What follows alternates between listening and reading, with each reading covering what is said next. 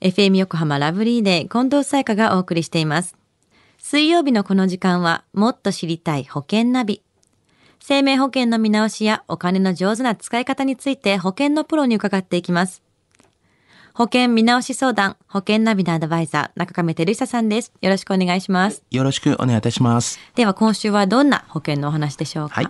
今週はですね、あの、先週に続き、少額短期保険をよりよくですね、うまく活用する方法についてちょっとご紹介したいなというふうに思いますね。この少額短期保険は先週も詳しく伺いましたよね。はい。あの、まあ、おさらいをしますとですね、はい特徴は、あの少額短期保険っていう、まあ、字の通りですね、あの、保証の金額まあちょっと少なくて、なおかつ期間が短いという保険というのをちょっと説明させていただきましたよね。うん、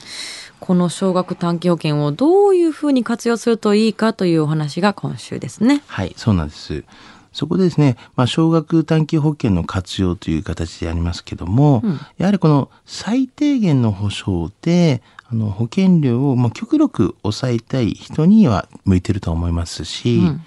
あの、また保険や共済に入っている方で、それにプラスしてですね、保証を拡充したいような形の方ですね。そういった方も、まあ、向いてると思いますし、あとは、少額短期保険、まあ、業者しか取り扱っていないようなですね、特殊な保険にま入りたいという方にはいいと思うんですよね。この特殊な保険、少額短期保険業者しか扱ってない保険っていうのは例えばどういったものがあるんですか？まあ、メジャーなところで言うと、うんあの、ペット保険っていうなどは、まあ、多分皆さん知っていると思うんですよね。そうですよね。保険が効かないんですよね、ペットは。そうなんですね。うんまあ、特にあの犬とか猫とか、あとはまあ小動物に関しての、まあ、保証の保険なんですけども、うんうんまあ、こういったものに関しては、まあ、少額短期保険しかないとは思うんですけどね。うん、どういう基準でこのペット保険っていうのはどれくらいの値段になってるんですか？はい。あの、まあ、一律というようなものではないと思うんですけども、ただまあ、あの、犬だったら、こう、犬の大きさだったりとか、うんうんあー何年経ってるとか、はい。うん、そういったものに関しても保証の内容も違うし、保険料も変わってくるっていうような形ですよね。保険や共済にプラスして保証を広げたいっていうのは例えばどういう保険がいいんですか？そうですね。総裁費用対策保険っていうのがございまして、うんうんまあ、例えばこうマンションとか、あのアパートのオーナーの様とかですね、あとは管理会社向けの保険なんですけども、はいあの、まあ、高齢者が結構多いと、単身世帯でこうやって、うん亡くなっちゃうようなケースってあるじゃないですか。うんまあ、そういった時のですね、大きな修繕だったりとか、残存物の処理など、そういったようなための保険とかもあるんですよね。まあ、その他にも、あの、介護保険みたいなのもありますが、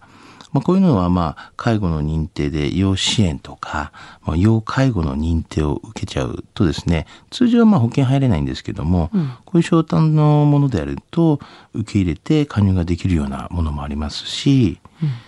ちょっと変わったところでは糖尿病だったりとか、あの、歯周病対策保険なんていうのもありまして、まあ、そういった病気に関しても、なってても加入ができるというようなものもありますよね。あとあんまりちょっと聞かないかもしれないんですけど、まあ、遭難しちゃったとか、はいまあ、捜索、その救助費用保険なんていうのがございまして、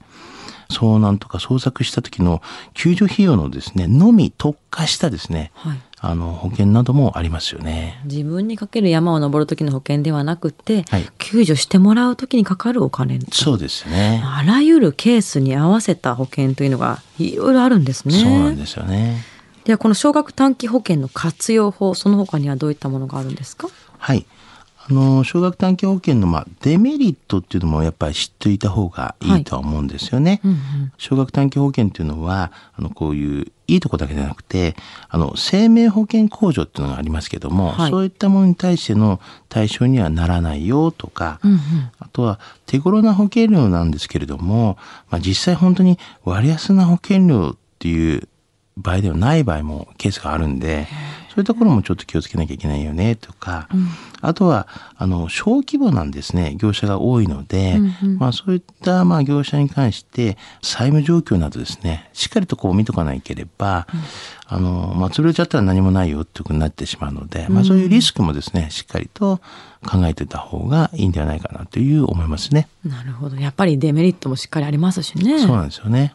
少額短期保険の会社を選ぶ時のポイントっていうのを教えてもらえますか？はい。あのまあ皆さんができるようなことであれば、うん、まずはまあホームページなどでですねそういった契約の概要だったりとか、はい、あの注意喚起情報だったりとかもしくはあの契約のしおり、まあ、定款など、うん、まあ、アップされているかしてないかとか、そういうところもですね、しっかりとチェックされた方がまずはいいんじゃないかなというふうには思いますね。はい。まあ、その他に財務状況ですよね。うんうん、まあ、そういうところもきちんとこう公表されているのかとか、うん、まあ、そういうところもやっぱり公表していればね、皆さんが見ますので、まあ、しっかりとしてるねとかいう判断にはなりますので、その点もやっぱチェックした方がいいんじゃないでしょうかね。入る会社のことはもちろんしっかりチェックした方がいいですよね。はい。では中亀さん、今日のお話、知得指数は？はい。ズバリ97です。うん、97。はい。あの、少額短期保険、まあ、いわゆるこうミニ保険っていうのはですね、まあ、商品のバリエーションも結構あるんですね。うん、で、やっぱ、あの、面白いものもございますし、まあ、この先ですね、まだまだこれからこう、伸びていくような感じはしますよね。うんうん、しかし、そういった上でも、先ほど言いましたように、こう、リスクも結構あるので、はい、そういったことも知った上ですね、うまく活用していただければなというふうに思いますね。まあ、ちょっと難しいことがあれば、やはりちょっと専門のスタッフにですね、聞いていただければなというふうには思いますので、ご相談いただきたいなというふうには思いますね。はい。メリット、デメリットをしっかりと比べて考えて入りましょうということですね。はい